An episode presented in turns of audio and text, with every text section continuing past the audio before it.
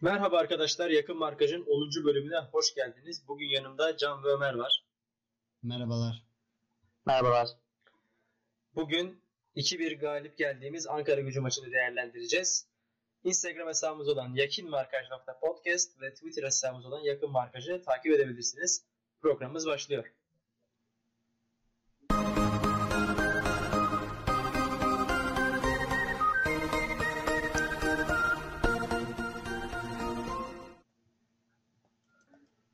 Evet Can, senle başlayalım. Ee, başlamadan önce 9. bölümde sesle ilgili bazı problemler oldu. Teknik aksaklıklar. Biz online bir platform üzerinden şu an kayda alıyoruz. Eskiden fiziksel olarak bir arada bir stüdyoda çekim yapıyorduk. Ee, biz de bu şeyi biraz öğreniyoruz deneye deneye. Önümüzdeki bölümlerde ve bu bölüm, daha doğrusu bu bölümden itibaren problemleri çözeceğiz. Bir önceki bölüm için bir kez daha özür diliyoruz sizlerden.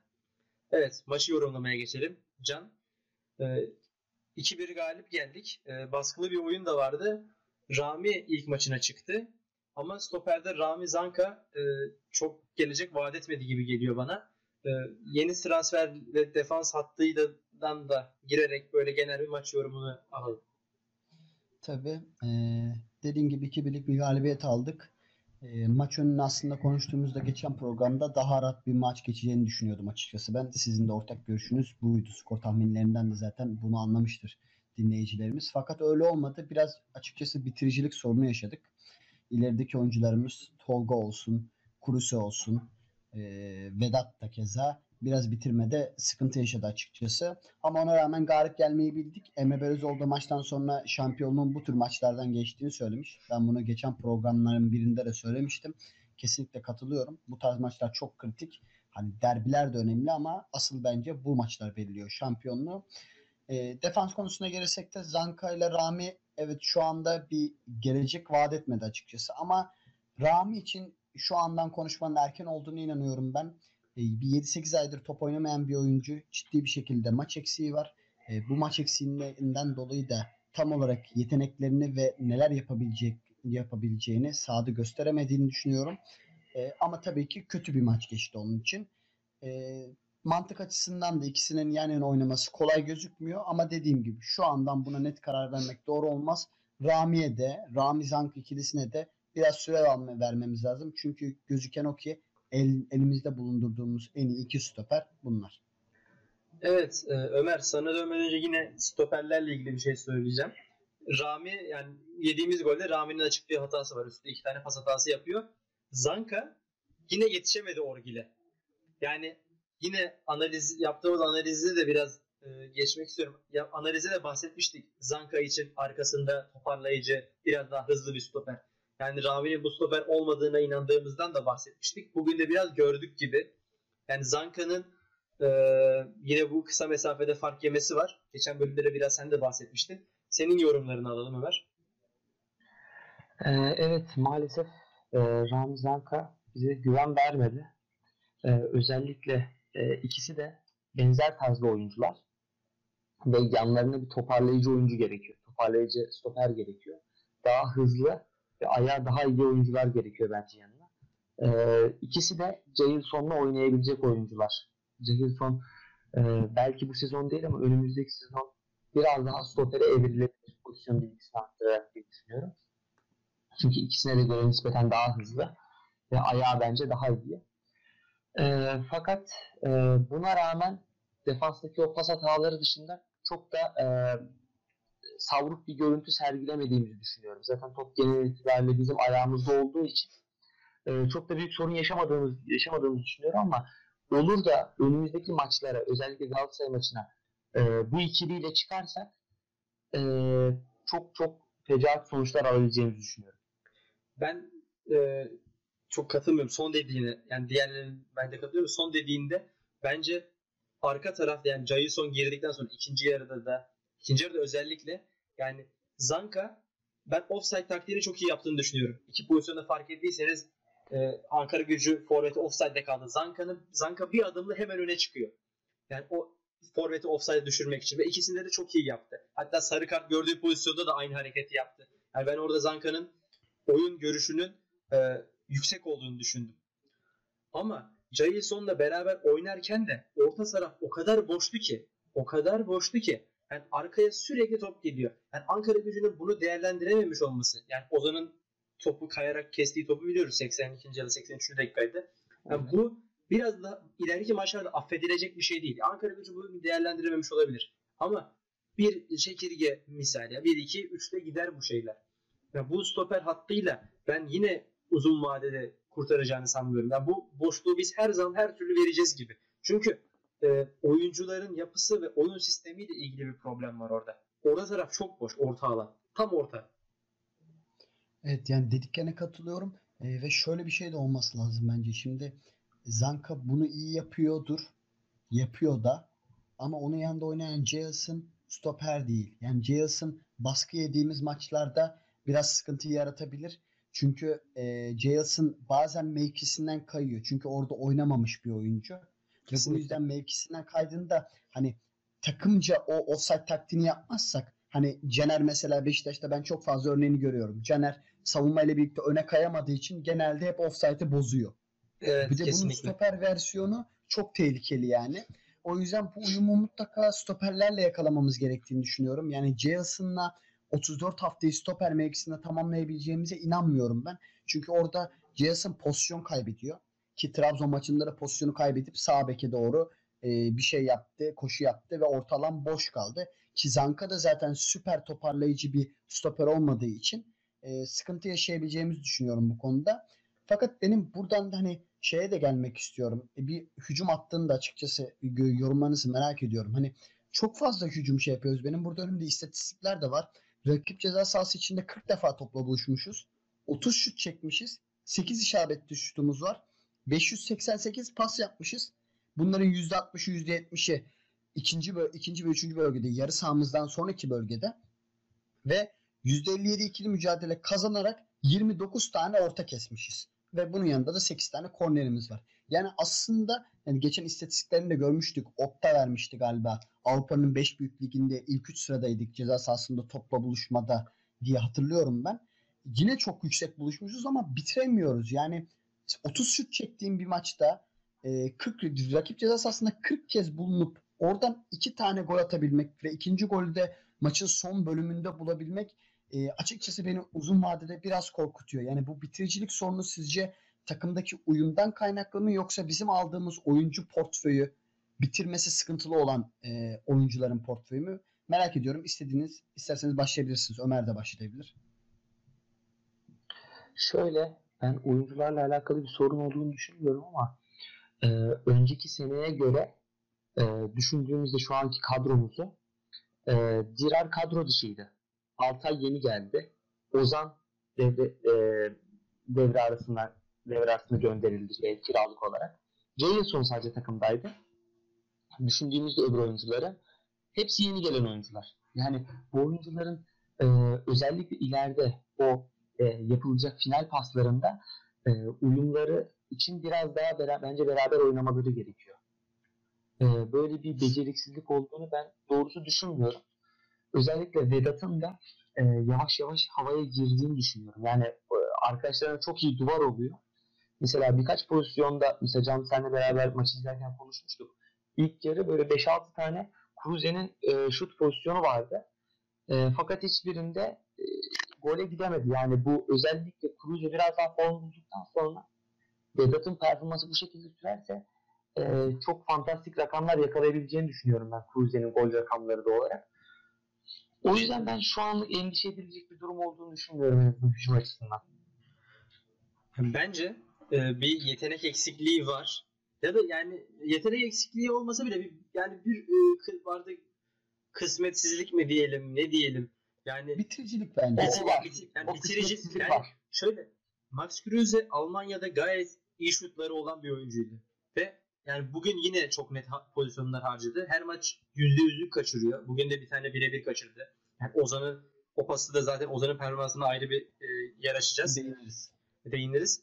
E, Cruze yine çok net birebir kaçırdı. Belki gol attıktan sonra açılabilir. Yani o bir golden sonra açılır ya bazı oyuncular. Belki öyle bir şey vardır. Ama e, yine orada bir problem var. Yani Vedat'ın da attığı gol yani ayağına geldi. Cruze zaten önüne bıraktı yani golü. Yani Deniz'in şutlarında da bunu görüyoruz. Cruze'de de Vedat'ın şutlarında da bence bunu görüyoruz. Yani ilerideki oyuncular çok yani Geri Rodriguez çok da kaleyi denemedi de e, sakatlandı. İlerideki, ilerideki oyuncuların şut tercihlerinin de ben çok doğru olduğunu düşünmüyorum. Yani oyun sürekli kenar yani çizgiye inip topu hemen içeriye çevirme gibi bir şey oluyor. Böyle FIFA FIFA 14'te ben çok yapardım. Öylesinden. Öyle bir 3 tane 3 e, orta tuşuna basınca yerden hızlı pas atardı da içeride hemen gol oluyordu. Evet. E, hep onu deniyor gibi hissediyorum ben takım. Sürekli onu denedi. Belli bir yer sonra uzun toplara döndü ama e, Ömer sen herhalde bir şey diyeceksin. Buyur. Ya şöyle e, ben senin dediğin tabii ki var. O e, bilimsizce içeri topu çevirme var. Fakat dediğim gibi bu birbiriyle uyumlu olmamadan kaynaklandığını düşünüyorum. Yani birbiriyle maç oynadıkça bu sorunun giderileceğini düşünüyorum. Hücum oyuncularıyla alakalı da e, bir sorun varsa ancak şu olabilir diye düşünüyorum. E, bizim kanat oyuncularımız çok skorer oyuncular değil. Zaten önceden de bahsetmiştik. Yani Moses oynasa Moses değil. Dirar oynasa Dirar değil. Deniz Deniz değil. Geri geri değil. Yani hiçbiri böyle 10 gol ve üzeri e, atacak oyuncular değil. O yüzden e, bu gol yükünü nasıl taşıyabiliriz? E, bu konuda sorun yaşayabiliriz diye düşünüyorum. Yani devre arasında belki golcü bir kanat forvet e, işimize yarayabilir.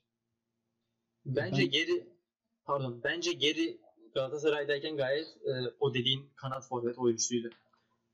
İşte ben de tam bu noktada ona değinecektim aslında. Şimdi geriyi ben geçen programlarda da söylemiştim bunu. Hala da aynı şeyi savunuyorum.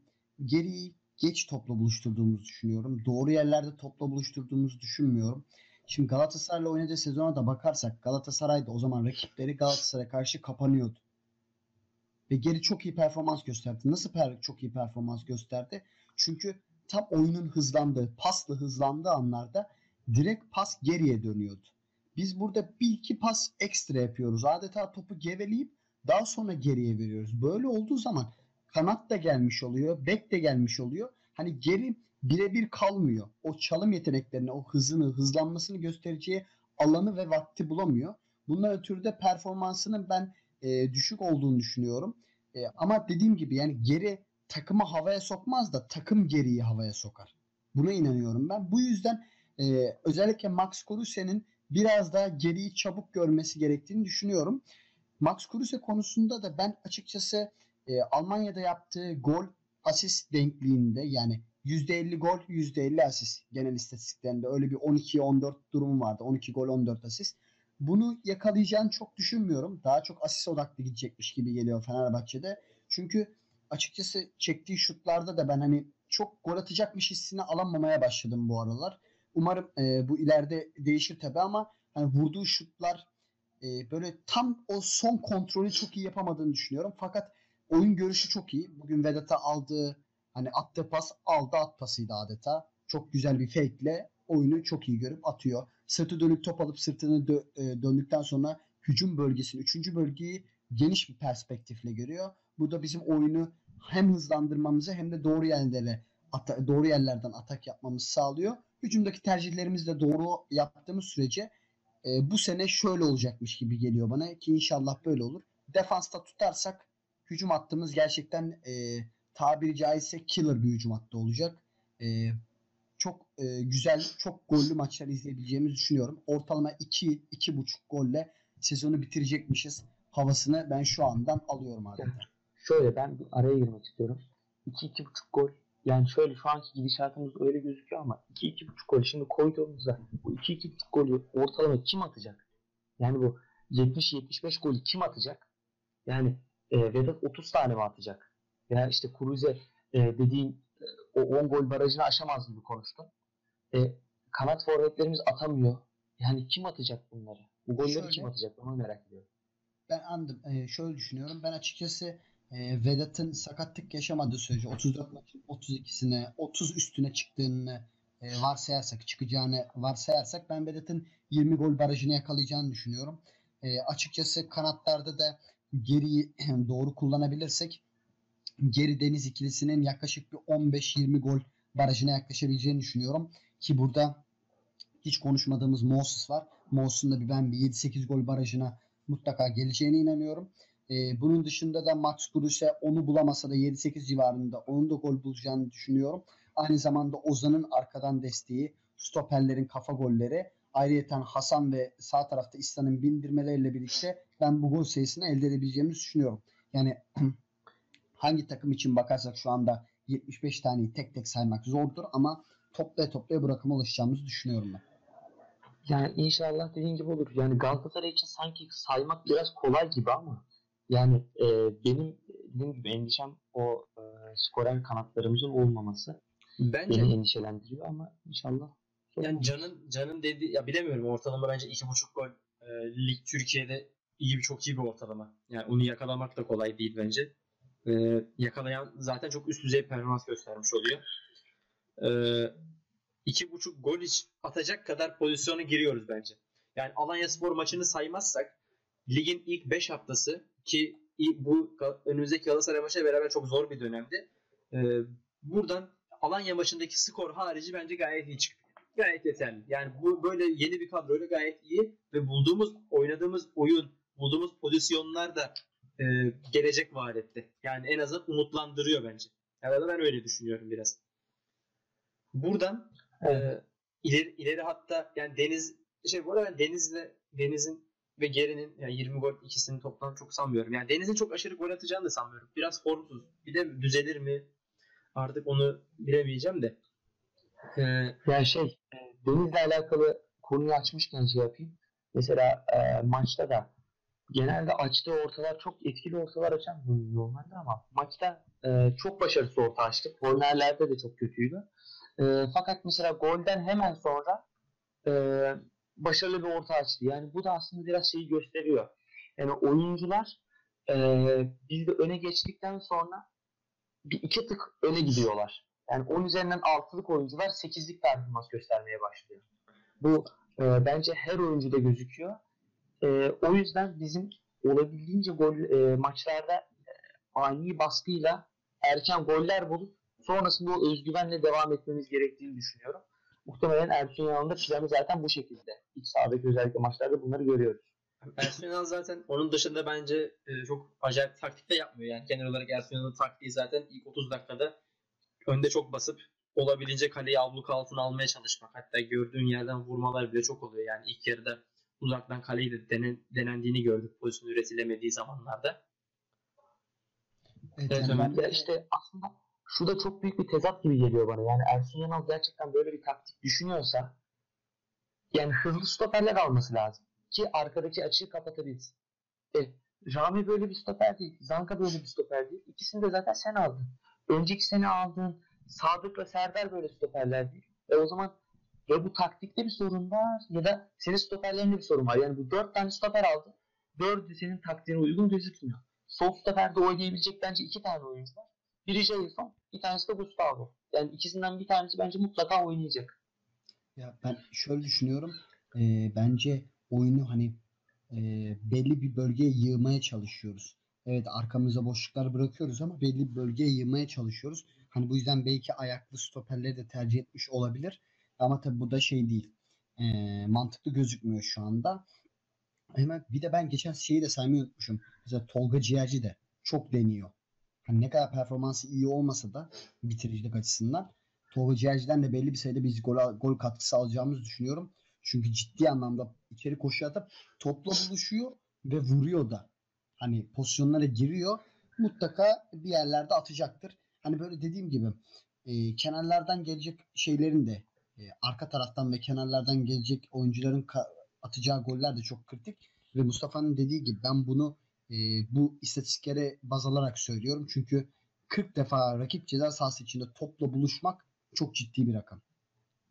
Yani neredeyse bu 40 defanın 30'unda bizim kaleye şut kaleye şut atma şansımız vardır gibi geliyor. Hani genel olarak bir baktığımda bu 30 hani 20 zaten 30 tane şut bulmuşuz. Öyle değil 30 tane şut bulmuşuz. Bunun 5'i dışarıdan olsa 25 tane ceza sahası içinde veya 20 tane ceza sahası etrafından vurmuşuz. E, bitiriciliği çözdüğümüz sürece bana 2-2,5 gol barajı açıkçası çok hayali gelmiyor.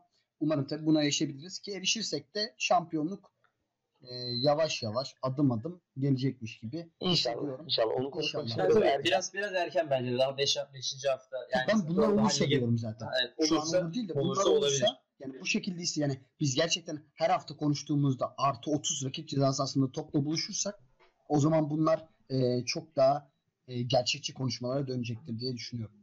Bu arada ben e, şey de sormak istiyorum size. E, konuyu biraz değiştirmek istiyorum. E, önceki hafta da biraz bahsetmiştik. Bu Emre Belezoğlu'lu oyun, Emre Belezoğlu'su oyun. E, yani geceyle gündüz gibi gözüktü. E, Geri Rodriguez'in sakatlığından sonra Emre oyuna girdi. Bambaşka bir oyun oldu. Tüm oyuncuların performansı arttı. E, zaten Gustavo'nun e, başka bir rolde oynamaya başladı. Siz ne düşünüyorsunuz? Emre 34 maç oynayamayacak gibi. Son iki sezonda bir maç, bir sezon 27, bir sezon 24 maç oynadı. Ee, İlk bu sene 11 değil onlar. çıkmasını bekliyoruz. Hepsi ilk 11 değil Evet, onların. şey, 90 toplam- dakika da toplam çıkaramıyor. oynadığı maç sayısını söylüyorum. Tabii. Ligdeki. Tabii. 90 da çıkaramıyor. Yani Beraber bizim Emre Belezoğlu'ndan veya Emre Belezoğlu'suz biz ne yapacağız? Nasıl bir B planımız var veya var mı sizce? Mustafa. Ben ya Emre Belezoğlu oyuna girdikten sonra Emre Can'ın o bahsettiği oyunu orada sahada gevelemeyip de ileriye ak- akan yani o akışı sağlayabilen adam olarak oynuyor. Yani şey de çok e, etkiliydi bence. İleride de böyle bir şey görebiliriz. Yani Geri Rodriguez'in sakatlığının uzun dönem olacağını söylüyorlar ama daha bir şey yok. İleriki dönemde Cruze'yi sol açığa çekip ya da sağ açığa çekip Emre, Gustavo, Ozan orta sahasıyla oynayabilirsek sanki biz e, çok etkili olabiliriz gibi geliyor bana. Çünkü Cruze'ye çok Cruze'yle çok iyi anlaştı Emre. Yani belki geri döndüğü zaman da geri çok uzun süre dönmeyecekse de Cruze'yi sağ kanada çekip de oynatabiliriz. Yani Emre Belözoğlu'nun olması, yani Emre Belözoğlu olursa bizim mutlaka oyunumuz çok daha iyi olacak. Yani Emre'nin şey düşmüyor. Emre'siz şöyle bir durum var. Ozan Tufan'ın performansı yani bugün bence sa- sahanın en iyilerinden de Ozan. Kesinlikle de hem defans hem hücumda çok istekliydi. Çalım attı, içeri girdi, orta açtı. Pozisyonları üretti. Ozan Tufan'la Gustavo'nun bir arada yani Emre'nin etkisini yapması çok mümkün değil. Yani Gustavo bugün çok başarılıydı ya bence. Attığı paslarla yani sadece sağa sola oynamadı bu sefer. Uzun toplar attı, Uzun ara top toplar attı. attı. Yani Gustavo Emre'den o istediğimiz şeyi biraz olsa belli bir seviyede gerçekleştirebilecek birisi. Ozan'la Evet, beraber evet. Gustavo oynadığında Emre'nin eksikliği belki Emre olduğu kadar iyi olmasa da Emre bu ligin en iyi orta saha oyuncusu. Emre'ye yakın bir şey oynamak da yeterli olacaktır. Beraber oynayabildikleri zaman. Katılıyorum. Yani ben e, aslında şu dediğine katılmıyorum. Ben Max Kruse'nin herhangi bir durumda kanatları çekilmemesi gerektiğini düşünüyorum. Orada çünkü ciddi bir şekilde e, verim kaybederiz Kruse'den. O asitlerini de bence e, yeterli düzeyde alamayız gibi geliyor. Ve oyun görüşünden de üstün oyun görüşünden de faydalanamayız gibi geliyor.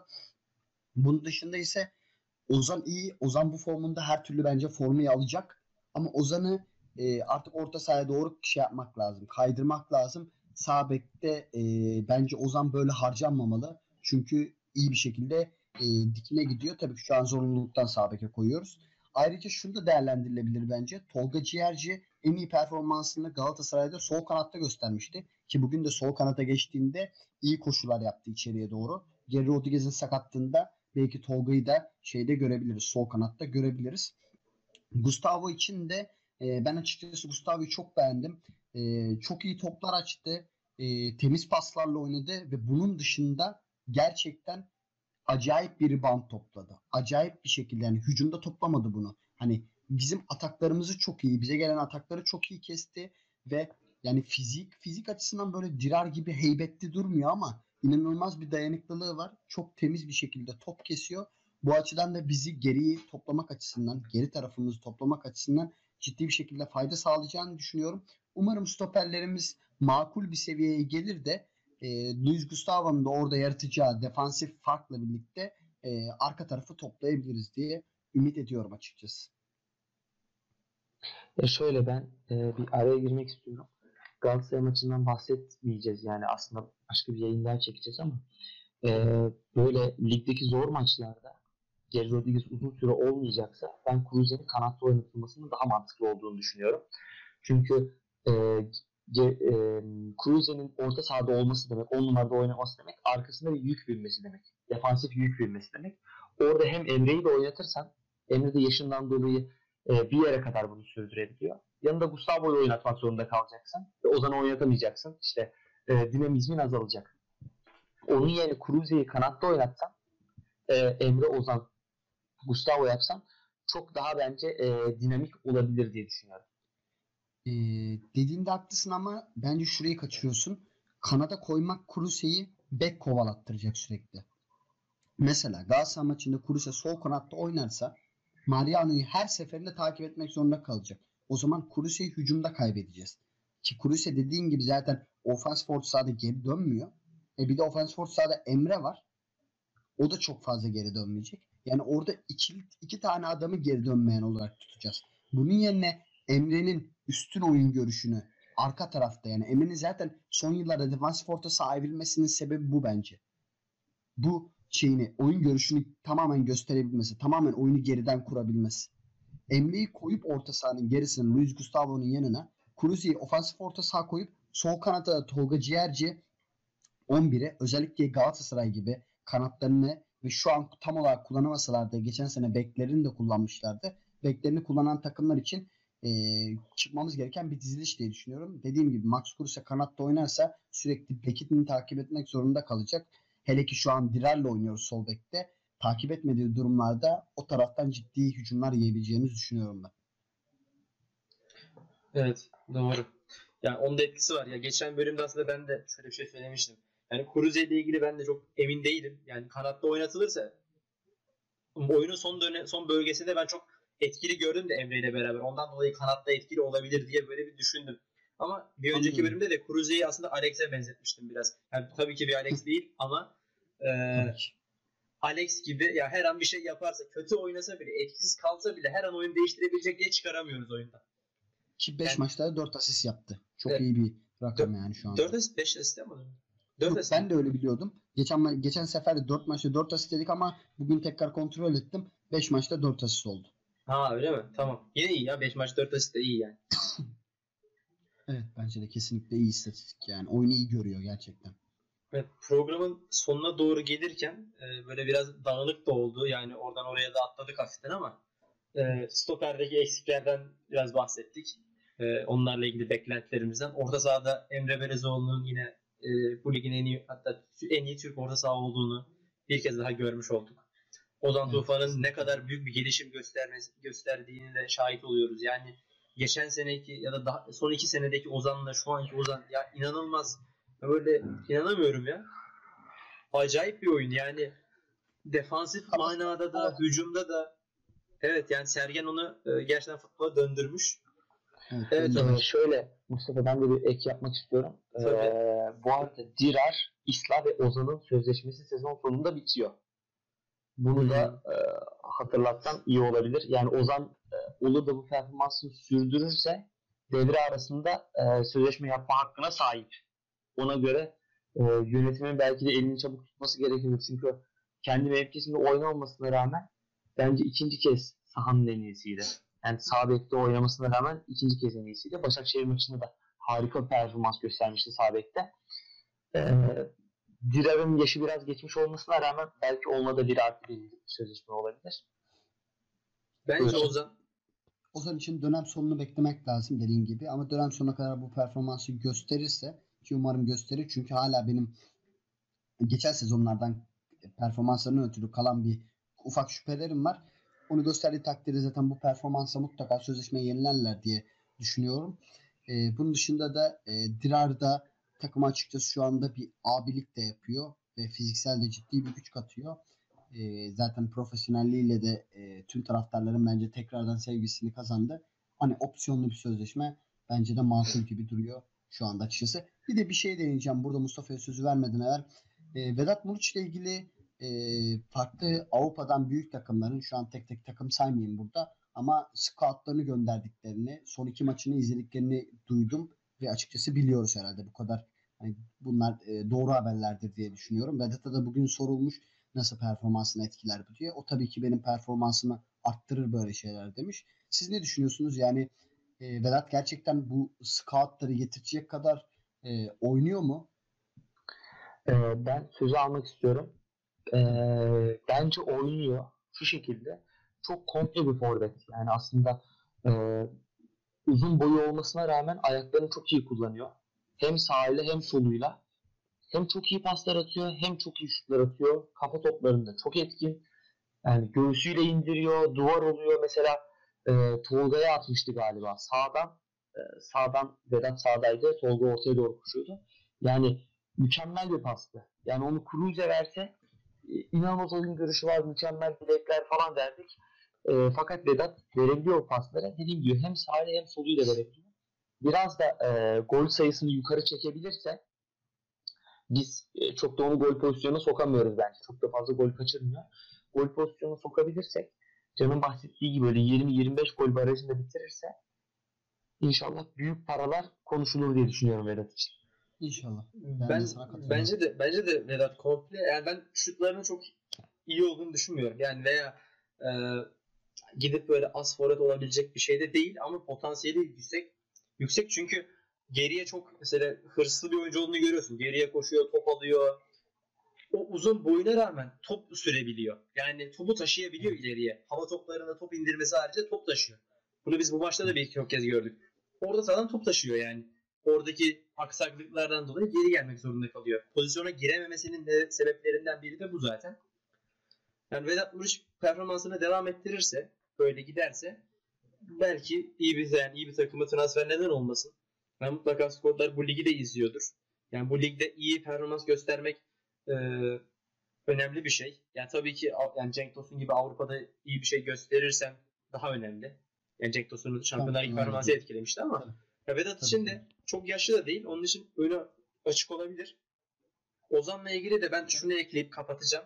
Sürenin artık biraz sonuna geliyoruz. Ozan e, bence Emre Belezoğlu gibi biriyle olmasının da etkisi var bu performansının. Yani Sergen Sergen'le mutlaka performansı yükseldi ama yani Ozan'a bir mentor lazım. Yani ben bazen şöyle şeyler olur ya hemen yeniden ben Aa, çok iyi oldum diyerek bir şey yaparsan aslında hazır değilsindir o yere ve senin gelecekte daha iyi bir yere gelmeni etkin, gelmeni gelmeni engeller. Yani bazen biraz daha sabretmesi gerekir. Ya ben Ozan'la ilgili biraz daha onu düşünüyorum. Yani e, iyi bir ya da büyük bir takıma gidebilmesi için biraz daha performans göstermesi lazım. Çünkü geçmişi e, çok da iyi, iyi değil. Yani sürdürülebilirlik konusunda. Evet, geçmiş. evet yani bazı e, problemler var. Ondan dolayı yani Emre ile falan biraz daha uzun devam ederse e, daha iyi bir şey olabilir. Evet Ömer senin ya ben, son sözünü alalım. Ben Ozan'ın Ozan'ın başka bir takıma gideceğini çok fazla düşünmüyorum. Şey yani inşallah diyeyim. Hani böyle daha büyük bir takım Avrupa'ya. E, biraz bir vefa borcu da var bence bize. E, o yüzden Emre'nin de şu an ona biraz Fenerbahçelik aşıladığını umuyorum. O yüzden öyle büyük bir takıma gitme ve Avrupa'daki bir takıma gitme gibi bir düşüncesinin olduğunu düşünmüyorum. Vedat'la alakalı da bir şey ekleyeceğim. E, biraz sakatlığından önceki Yansen'i bana andırıyor. Yani Yansen de Yansen'den bence daha iyi top e, sürüyor ve duvar oluyor. E, ve Yansen yani Hollanda'da 23 sürü gol atmıştı. Tottenham'a gitmişti. E, onun da hava topları çok etkili. Pas atıyordu. Ve yani e, bu özellikler bile Tottenham'a gitmesine yetmişti. Ve şu anda milli takımda da zaten iyi bir performans gösteriyor. Bu O yüzden e, bu paralar neden olmasın diyorum ben. Olur da bir Avrupa inşallah olursa. Bu paralar derken 20 milyon yani euro. şey e, 90 milyon paralar. 90 milyon euro. 90 milyon euro. 90 milyon euro artık Kane kardeşim. evet yine uçtuk. Gaza geldik. Artık kapatalım programı. Ee, bugün Ankara gücü maçını değerlendirdik. Ee, tahmin olarak ben 3-1 demiştim. En yakın tahmini yapan benim bu arada. Ee, yayın başında Can bahsetti ama aferin, Can, aferin. Can, Can 4-0 demişti. Ömer de 4-1 dedi. Hatta İlhan Parlak da gol atsın da 4-2 olsun bari falan demişti. Ömer. Ya e, genelde yani se- sezon içi programlarımızda bir sonraki maçla ilgili analiz ve tahminlerimizi de yapıyoruz ama Galatasaray maçı ile ilgili biz ayrı bir yayın çekmeyi düşünüyoruz. Malum önemli bir maç. E, onunla ilgili bir yayınımız daha olacak. Bu maç için sadece Ankara gücü maçı değerlendirmesi yaptık. E, bir sonraki bölümde görüşmek üzere. Yakın arkadaşlar kalın. Yakın arkadaşlar. Görüşmek üzere.